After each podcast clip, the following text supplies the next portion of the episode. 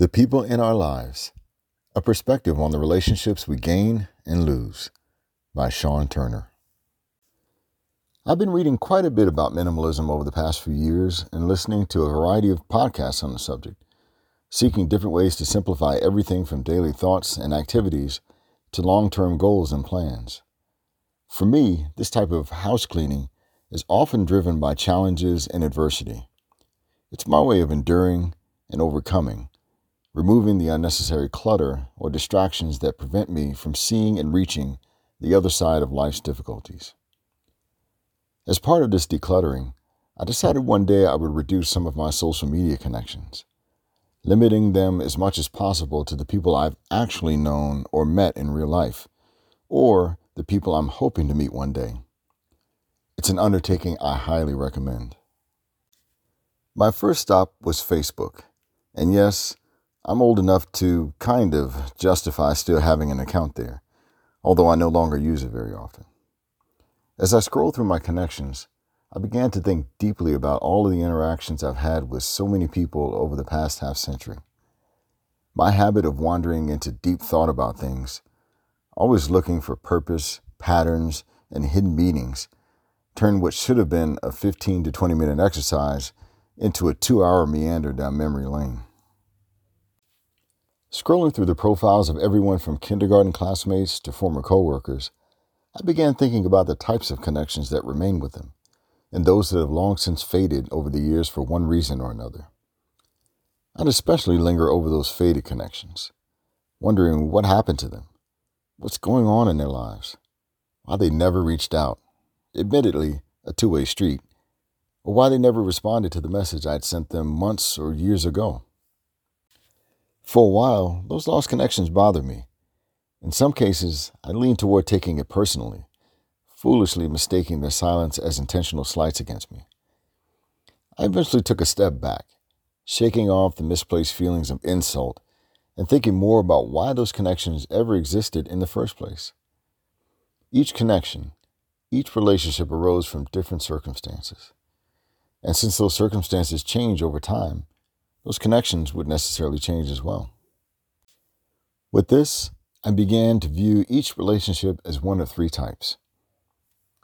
Seasonal. Many of the people we connect with, we engage only for a brief period in our lives, like the cashier at a random store we visit during a business trip, a former high school or college classmate, or the coworkers from your first job. These are situational relationships defined by discrete phases or events i.e., a trip, school, a job. And when these periods end, so too do these relationships often end. I call these seasonal relationships because, like seasons, they're around for an identifiable period and then they're gone. Although, unlike seasons, they don't always return. Environmental.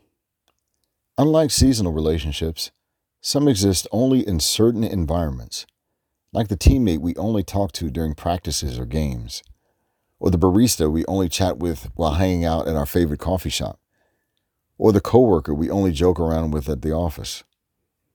These types of connections are inextricably linked to specific environments and exist only for as long as we inhabit that environment. Change teams, coffee shops, or jobs, and the relationship fades away. Durable. Durable relationships are those not bound by time or location, but rather they endure despite them, defying them as if defying the very laws of physics.